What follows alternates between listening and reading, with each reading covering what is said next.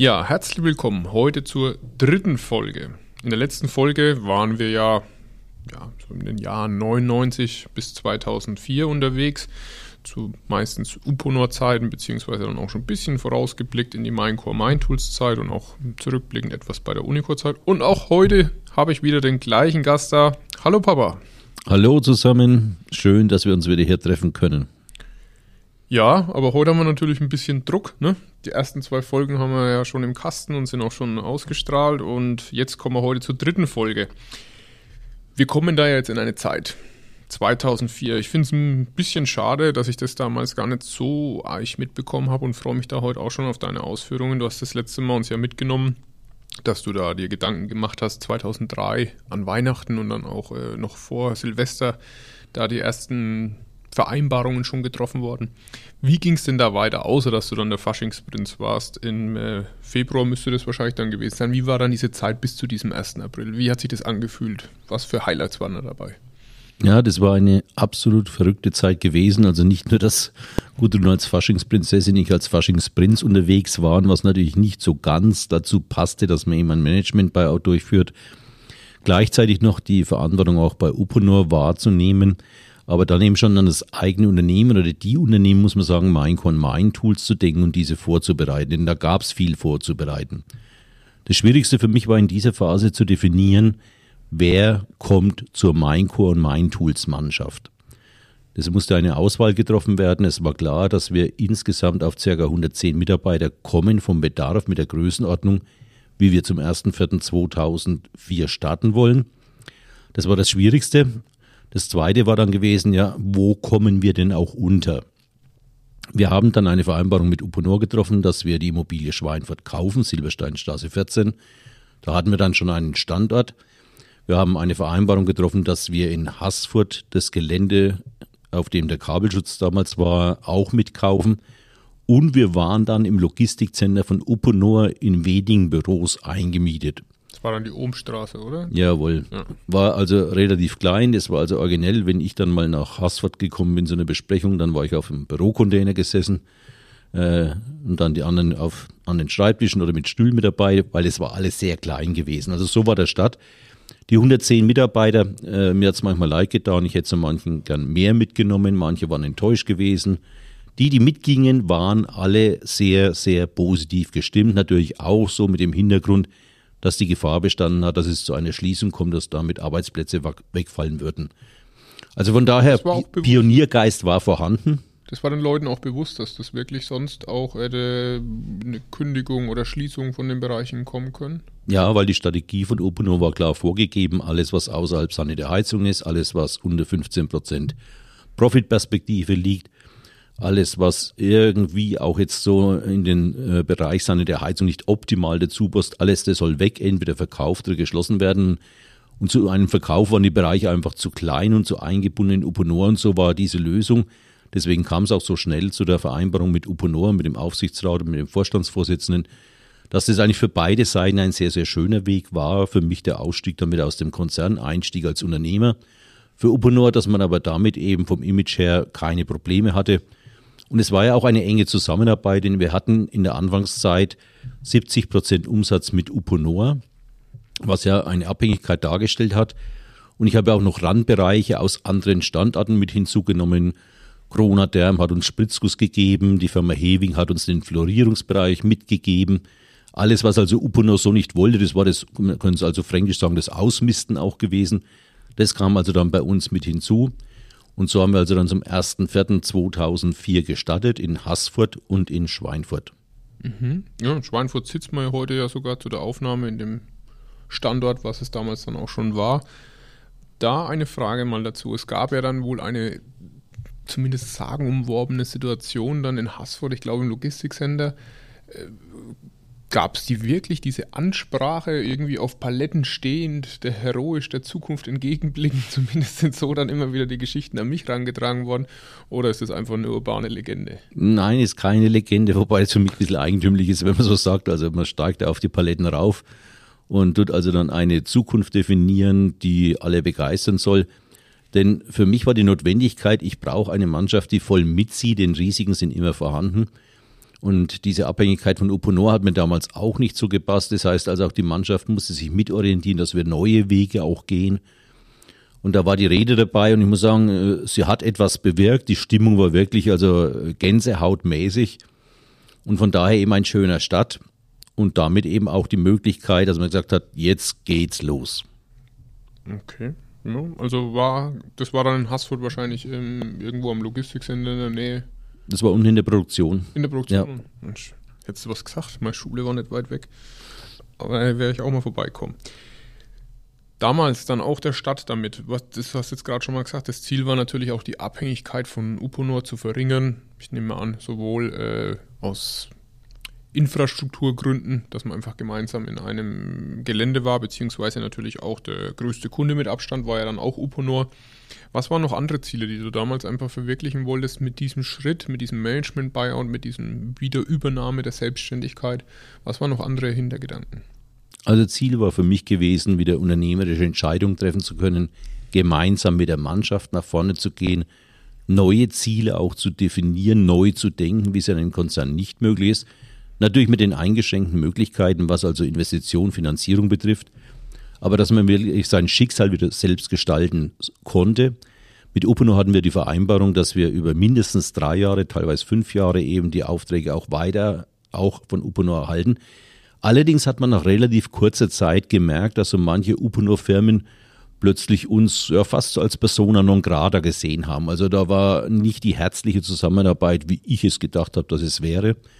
Und von daher aber auch dann der Drang, mehr und mehr Neukunden, andere Produkte zu finden, um eben dann diese Eigenständigkeit wirklich mit geringeren Abhängigkeiten zu bekommen. Mhm. Okay. Ja, es ist sehr, sehr spannend, vor allem auch, weil ja in anderen Bereichen die Zusammenarbeit mit Uponor wieder auch sehr gut geklappt hat, wo man ja selbst dann auch in manchen Bereichen die Kooperation bis heute stattfindet oder auch dann sogar wieder ausgebaut worden ist zu späteren Zeitpunkt. Wie war es jetzt aber so, dass man in Randbereichen, hast du jetzt ja auch gesagt, dass es dann nicht sanitär Heizung war. Warum hat es Uponor dann eigentlich noch gebraucht? Na, bei Uponor war es so gewesen, dass 2001 eine Entscheidung getroffen wurde, man wollte in den Industriebereich einsteigen. Allerdings dann der neue Vorstandsvorsitzende gesagt hat, nur wenn wir innerhalb relativ kurzer Zeit über 20 Millionen Umsatz kommen mit 15% Profit, was organisch eigentlich nicht möglich ist. Und dann haben wir also Mitarbeiter eingestellt, zugeordnet für Industrie. Und dann wurde plötzlich 2003 gesagt, nein, wir wollen es jetzt nicht mehr, der Industriebereich wird geschlossen. Aber das war meine Chance dann, diese Industrieaktivitäten zu übernehmen und da eben mit neuen Wegen dann anzufangen. Und auch die Mitarbeiter zu übernehmen, die in dem Bereich waren. Und auch heute profitieren wir noch davon, einen Weißwarenbereich, einen Automotive-Bereich. Das waren damals alles ganz, ganz kleine Anfänge. Wenn ich überlege, so manches noch mehr händisch montiert, wo wir dann später Vollautomaten investiert haben, was bei Uponor aber so nicht möglich gewesen wäre, denn der Aufsichtsrat hatte die klare Vorgabe mitgeteilt, nur sanitär Heizung. Das heißt also Trinkwasser, Heizungsrohr und Lüftungsrohr noch etwas dabei, das war aber relativ klein. Also von daher die Einengung, weil man für die Börse eben so eine Story braucht, wo man eben die Konzentration auf das Core-Business, wie es so schön heißt, hat. Mhm, mhm. Du hast jetzt ein paar Mal auch erwähnt, dass das dann wieder neue Wege einschlagen. Waren das jetzt eigentlich wirklich neue Wege oder war das eher der Versuch, vielleicht auch wieder diese Wege ein bisschen fortzuführen, die auch schon Unicor-Zeiten, zumindest für Rohrsysteme, schon vorhanden waren? Ja, so passt zusammen, weil wir waren bei Unicor eigentlich immer chancenorientiert. Das heißt also, wir waren offen für neue Dinge auch, neue Wege zu gehen. Wir waren nicht eingeschränkt auf ein definiertes Core-Business. Und es war jetzt wieder möglich eben auch, dass man hier diese Wege konsequent angehen konnte, dass eben Weißware, Automotive, Kabelschutzrohrsysteme, so ein Maschinenbau, Kabelschutz, Tiefbau, dass man solche Produkte, Systeme wieder weiterentwickeln kann, weiter aufbauen kann, neue Vertriebspartner, neue Kunden sucht, was bei Uponor so nicht mehr gewollt war. Jetzt haben wir es ja in der vorherigen Folge schon mal gehabt, dass du gemeint hast, es ist immer relativ hart am Wind gesegelt worden.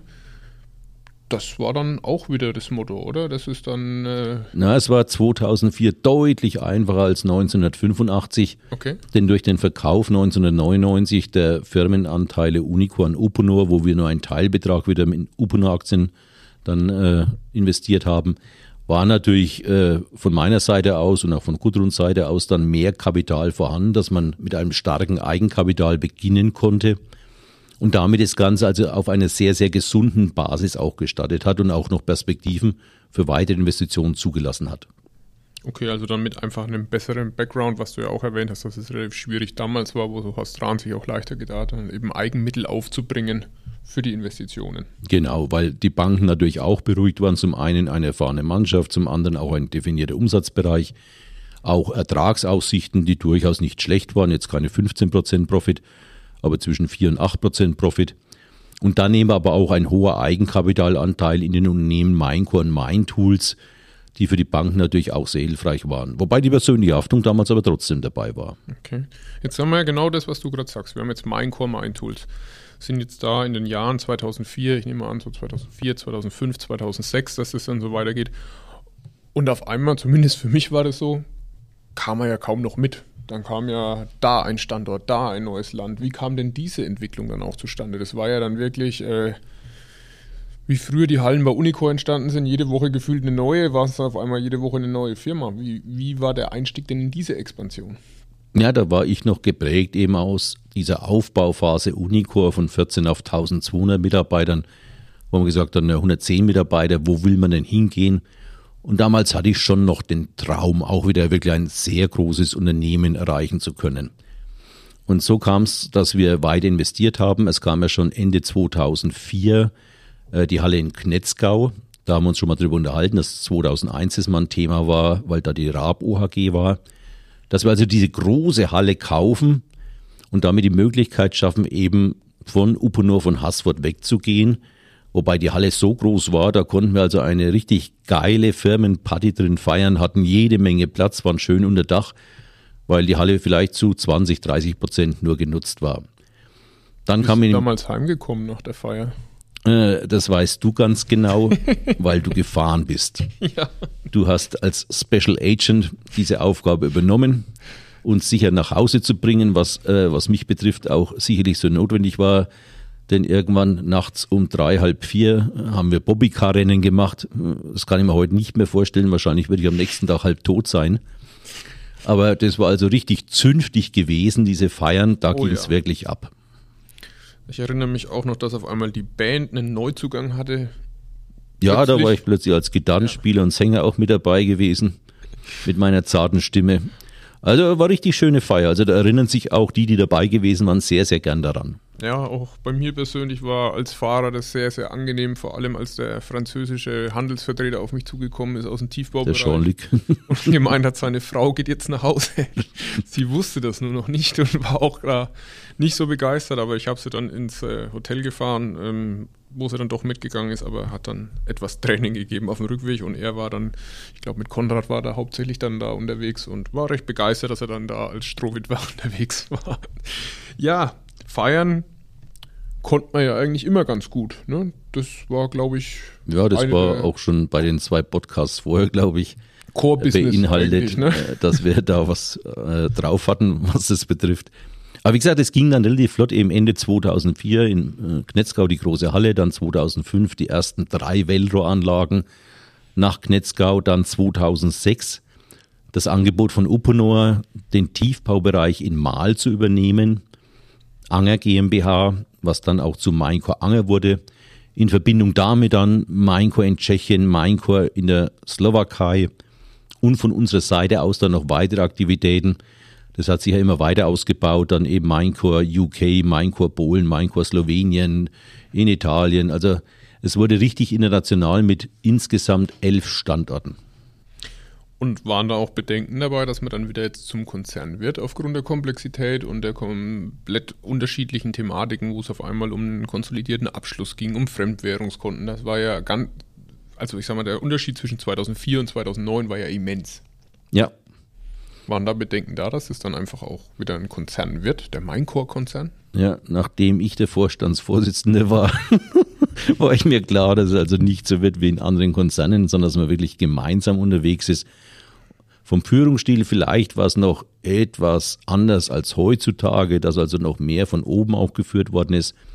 Aber wir haben versucht, die Bürokratie rauszulassen, wobei es kam Bürokratie mit rein, weil entsprechend, wenn viele Auslandsfirmen dabei sind, Inlandsfirmen dabei sind, wir hatten dann DRS in Bautzen auch noch mit dazu, dann ist natürlich mehr zentrale Verwaltung notwendig, was automatisch auch etwas mehr Bürokratie mit sich bringt. Aber ich hatte so das große Ziel, irgendwo wieder auf 1000, auf 1500 Mitarbeiter zu kommen. Und von daher dann also automatisch auch mehr Zentralverwaltung. Jetzt war es ja so, dass es auch wieder von rasantem Wachstum geprägt war, wie du das ja auch gerade schon mal ausgeführt hast. Zum einen natürlich durch organisches Wachstum, durch anderen auch durch Zukäufe oder durch weitere Neugründungen. Wie hat sich das dann so angefühlt, dieses Mal wirklich im Fahrersitz zu sein, sowohl was die Eigentumsverhältnisse angeht? Die Familie war ja mit Abstand der größte Gesellschafter. Der einzige, ja. Ah, damals sogar noch der einzige. Bei Mainco, okay. Ja. Ja, bei Mainco damals noch. Ah, stimmt, ja. Das ändert sich ja dann erst, wenn dann die AG kommt. Und gleichzeitig dann auch noch das Steuer in der Hand zu haben. Weil das war ja eigentlich, in der Kombination hattest du es ja auch noch nicht. Nein, das war auch neu, dass man wirklich also der Verantwortliche von dran ist. Aber wie gesagt, also die Mannschaft hat für mich immer die große Rolle gespielt. Und man hatte dann eben Mitstreiter, wobei sich dann gezeigt hat, dass der eine oder andere vielleicht nicht so geeignet war, wie man sich's gewünscht hätte. Es kam ja auch dann im Führungsbereich zu personellen Veränderungen. Das heißt also, manches musste auch wieder neu gefunden werden.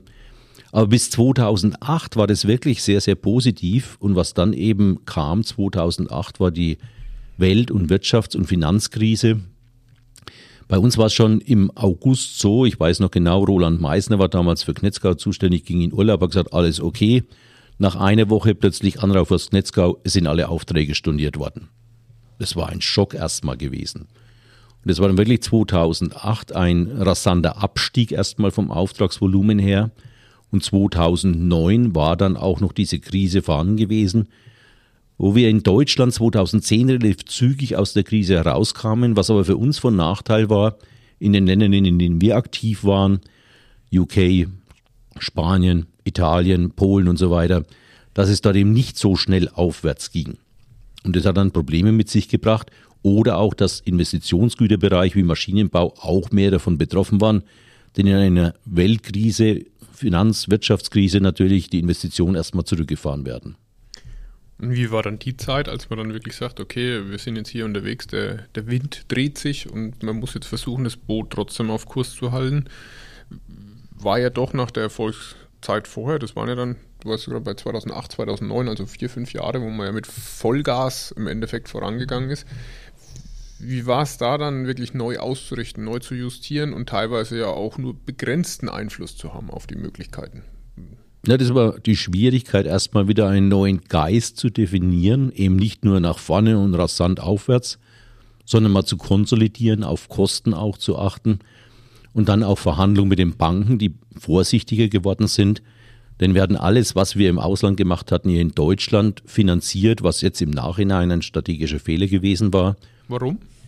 Man hätte auch dann in UK, in Polen und so weiter eben Verbindungen aufbauen müssen, dass wir nicht allein die Deutsche Bank oder die Commerzbank, die Unikredit als Finanzgeber hat, sondern dass man auch in UK, in Polen, Spanien und so weiter, dass man auch dort Kooperationen gehabt hätte. Okay. Einfach, um es dann auch mehr zu splitten, ja. Da wo das Risiko dann auch war, da die Finanzierung dann auch zu haben. Ja, weil das kam ja dann relativ zügig, im Endeffekt dann eine traurige Zeit, 2010, 2011, Konsolidierung, dann von den Banken auferlegt, vor allem von Commerzbank und von Unikredit, dass ein Berater mit hinzukommen musste, Going-Concern-Prinzip geprüft werden musste. Das heißt also, eine erfolgreiche Zukunft, ob die überhaupt gewährleistet wäre. Wobei wir mussten dann im Endeffekt sogar 2 Gutachten machen. Beide Gutachten kamen zu dem Ergebnis, wir können eigentlich erfolgreich weiterarbeiten.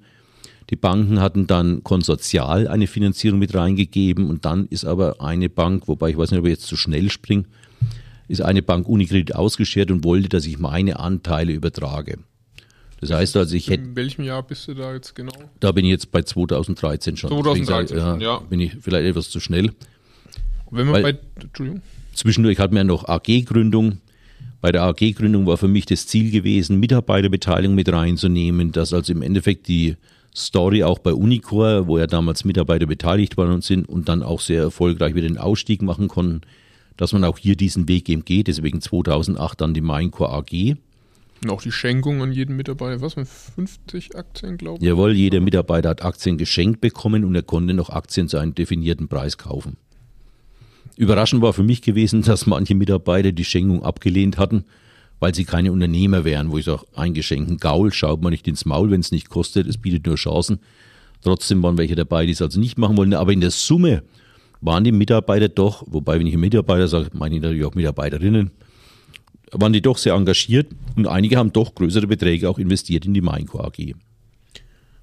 Jetzt ist ja dann auch das Wachstum weitergegangen. Wo sehen wir denn jetzt, wenn wir jetzt mal 2010, 2011 grob die Zeit nehmen, bei wie vielen Mitarbeitern befinden wir uns da jetzt grob? Wir haben 2010, 2009 schon die 500 Mitarbeiter überschritten, sind dann 2011 circa in Richtung 650, 670 Mitarbeiter. Das heißt also, das war schon sehr zügig, wenn man bedenkt, ausgehend von 110 Mitarbeitern, allerdings verteilt auf die Standorte, ob das Emal war, ob das Gnetzkau, Schweinfurt, Bautzen, Lutterworth in England, in Polen und in anderen Ländern genauso, auch in Tschechien und in der Slowakei, in Slowenien. Also es hat sich verteilt dann auch, aber wir waren dann bei 670 Mitarbeitern angekommen. Wenn wir jetzt zurückgehen zu dem Zeitpunkt, wo ja gefühlt auch ein bisschen die Banken die Kontrolle übernommen haben, das war ja definitiv keine leichte Zeit. Hat sich das dann wieder so ein bisschen angefühlt wie zurück zur Uponor-Zeit, dass man da im Endeffekt Gelder sich bewilligen lassen muss oder auch dann wieder nach einer Pfeife zu tanzen hat und dann wirklich ja, was war das damals, monatlich waren da glaube ich diese großen Besprechungen? Ja, da waren die großen Bankrunden auch gewesen. Ich habe es nicht so negativ empfunden wie bei Uponor, weil da war ich der Meinung, dass das Schicksal noch mehr in meiner Hand auch liegt und ich war mir eigentlich auch immer sicher, dass wir es hinbekommen können. Und es war eben dann letztendlich die große Verärgerung meinerseits, dass eine Bank dann ausschert und sagt also nein, sie wollen, dass ich da meine Anteile übertrage, was für mich ein No-Go war. Und das hat dann auch dazu geführt, dass man dann wirklich das Thema Insolvenz dann im Endeffekt präsent im Raum hatte? Oder? Also wir hatten im Juli 2013 die feste Zusage schriftlich vereinbart über weitere Finanzierungen für die nächsten 3 Jahre. Und dann Anfang August kam plötzlich von der Unikredit der Hinweis, ja, aber dann musst du vorher deine Anteile übertragen. Als dann, Bedingung. Als Bedingung, genau, ja. Und das war für mich eben dieses No-Go. Und dann habe ich Berater mit hinzugezogen. Und dann war relativ schnell die Entscheidung, wir können eben dieses neue Instrument Insolvenz in Eigenverwaltung angehen. Das gab es damals also erst ganz frisch. Man hatte noch überhaupt keine praktischen Erfahrungen. Wir hatten Top-Berater dabei, einen René Cornea, einen Christian Semmler aus Würzburg, die fit waren, auch im ganzen Insolvenzrecht. Man muss auch noch sehen, ich war ja zur damaligen Zeit Präsident bei der Industrie- und Handelskammer Würzburg-Schweinfurt. Was vielleicht auch ein bisschen ein Problem gewesen war, dass die Konzentration auch eben Richtung IHK ging, weil auch den Job wollte ich sehr gut machen. Auf der anderen Seite natürlich aus Imagegründen hatte ich dann beim Insolvenzgericht ein relativ gutes Standing und man konnte sich sehr schnell darauf einigen, dass es keine normale Insolvenz wird, wo eine andere die Verantwortung übernimmt, sondern das war eine Insolvenz in Eigenverantwortung ansteuern. Und da warst du ja schon live dabei gewesen, Michael. Oh ja. August 2013, die Entscheidung ist gefallen. Wir haben dann die Banken informiert. Dann kam es natürlich erstmal fast zum Kriegszustand. Und wir gingen unseren Weg und dann ging es los. Ich weiß noch, wie du unterwegs warst, sofort Kunden angegangen bist, plötzlich gemerkt hast, dass eine Bankkarte nicht mehr funktioniert. Am Sonntag war das dann schon, ja. Donnerstag Insolvenz, Freitag war Insolvenzanmeldung, Donnerstag Betriebsversammlung in Mahl. Aber mich schockt es fast noch, wenn ich mit Mitarbeitern aus der damaligen Zeit spreche, die sagen, ey, das war doch auch eine geile Zeit. Ganz so habe ich es nicht empfunden. Nee. Weil man konnte sich ja nicht sicher sein, ob alles so funktioniert, wie man sich es vorstellt. Es ging alles sehr, sehr gut. Wir sind im August eben in diese Insolvenz in Eigenverwaltung und wir sind dann schon am 20. Dezember 2013 raus aus der Insolvenz in Eigenverwaltung. Allerdings natürlich viel, viel schlanker. Das heißt also, es musste der Maschinenbau verkauft werden, es musste die Lohnfertigung verkauft werden, es mussten andere Bereiche verkauft werden. Das heißt, es ist schlanke gemacht worden und wir haben uns darauf konzentriert, auf Mainco-Rohrsysteme und die beiden Bereiche Gebäudetechnik, Industrie. Wobei ja auch die anderen Bereiche trotzdem im Fokus waren, zum einen eine Lösung zu finden, dass es auch da weitergehen kann, beziehungsweise in einem Bereich ja du dann auch sogar irgendwann dann auch noch, 2 Bereiche sogar dann auch noch mit. Bin ich auch nochmal mit eingestiegen, ja. Weil da war die Gefahr, dass es ihm zumacht. Im Endeffekt, ich habe es mal durchkalkuliert, also sind die Arbeitsplätze fast komplett erhalten worden und auf Dauer sogar mehr geschaffen worden, als damals eben im Dezember 2013. Allerdings natürlich dann nicht mehr eben bei uns, dass wir Gesellschafter waren, sondern dass eben ein MainTools, DSK MainTools entstanden ist, Kritzner Metalltechnik entstanden ist, Aber wir waren dann wieder am Start gewesen mit 160 Mitarbeitern, mit den 2 Standorten Schweinfurt-Gnetzgau. Wir haben ja dann die Auslandsbereiche über Management-Buyouts verkauft, konnten damit auch wieder entsprechend Liquidität und Geld generieren, dass wir dann für den Start 2014 auch gerüstet waren. Aber jetzt nochmal auch in die Zeit 2013 rein. Also ich erinnere mich, für mich war das sehr, sehr prägend, dass wir einen wahnsinnig hohen Druck hatten, eine monatlich rollierende Vorschau zu machen, Zahlen abzugeben, Zahlen zu begründen, warum was hoch, was niedrig oder wie auch immer ist. Und dann kam dieser Moment im August mit der Insolvenzanmeldung und es war auf einmal alles egal, weil irgendwie es man in so einem luftleeren Raum war, wo es um ganz andere existenzielle Sachen ging und man weg von einem Reporting gegangen ist und dann hin zu einem: Dürfen wir noch was rausschicken aus Schwebheim? Kriegen wir da überhaupt noch hin, dass die Kunden bei uns bleiben? Kriegen wir Material davon? Ach Gott, es kommt eine neue Anlage, aber wir sind ja eigentlich insolvent. Kommen die überhaupt noch durch die Tür damit in Gnetzgau? Wie war das für dich, wo auf einmal dieser komplette, also zumindest für mich, Szeneriewechsel dann war? Ja, man hat wirklich in einen Kampfmodus umgeschalten, anders kann ich es gar nicht sagen, weil man musste letztendlich erstens gegenüber den Mitarbeitern sich zeigen. Und da haben wir sofort Betriebsversammlung gemacht. Man hat natürlich mit den Führungskräften gesprochen.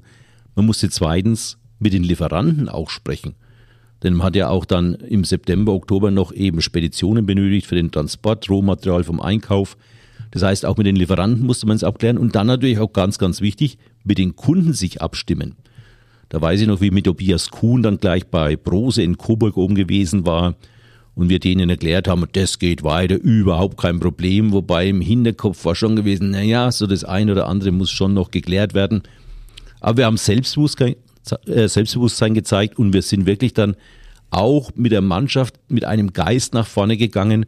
Der war sehr positiv. Allerdings in der Zeit von August bis Dezember waren noch Ungereimtheiten dabei, denn bei mir waren noch andere Aufgaben. Ich musste ja Käufer finden für die Firmenteile, die eben rausgehen musste.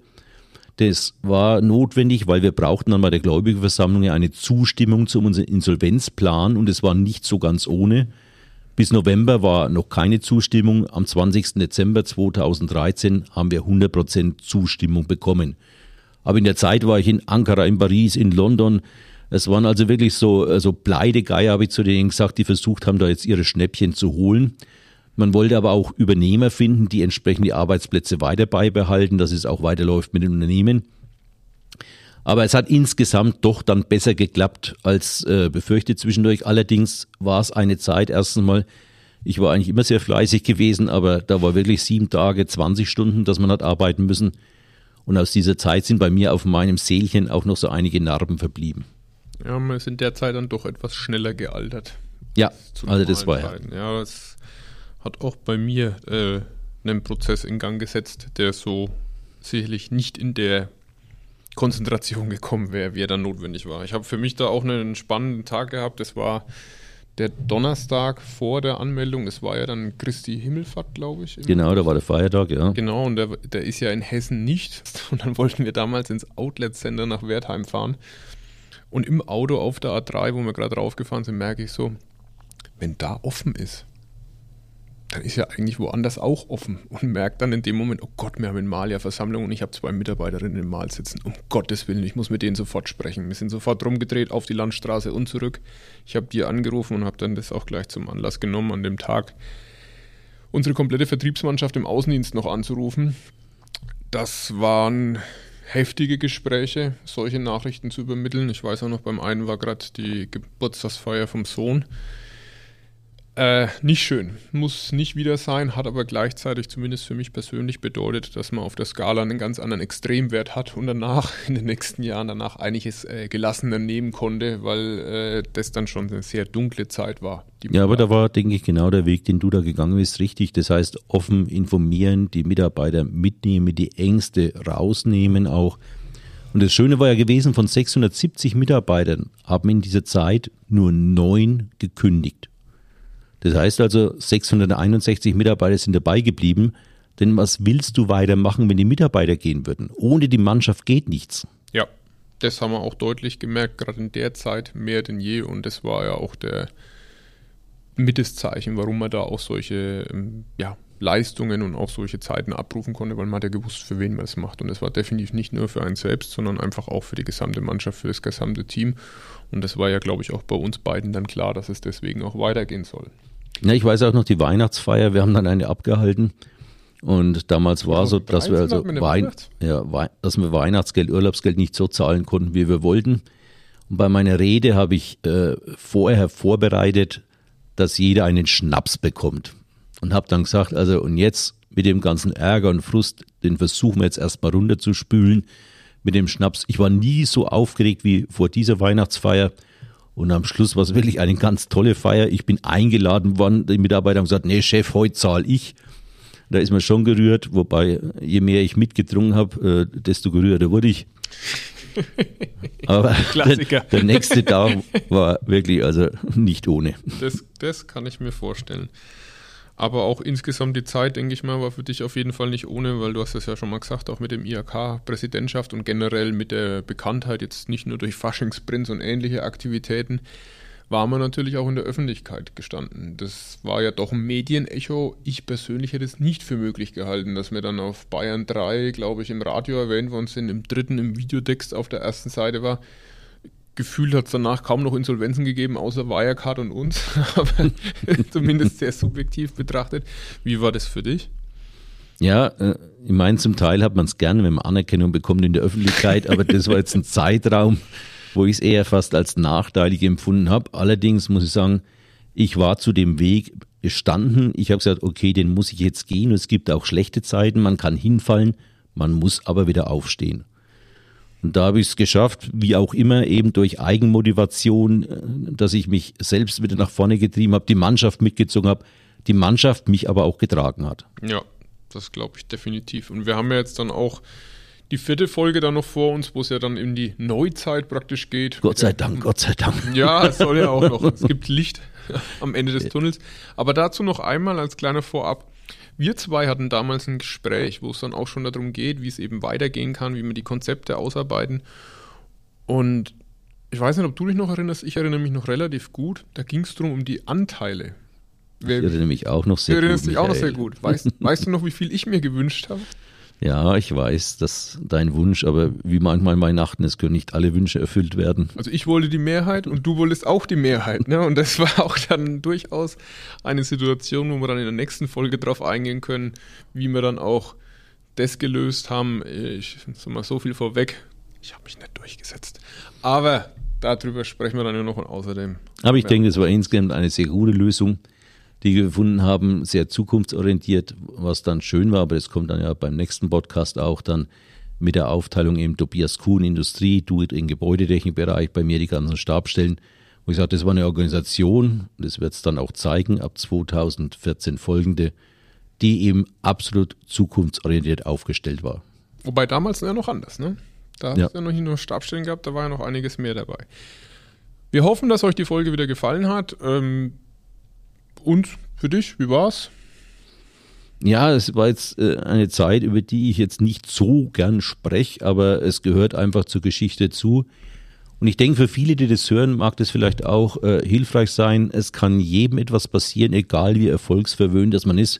Wir waren ja Entrepreneur of the Year, wir waren Gründungspreis, Bayerns Best 50 und alles schon in dieser Zeit. Und dann kam eben erstmal dieser Absturz. Aber dass man ihm wirklich sagen kann, man kann dann auch wieder aufstehen.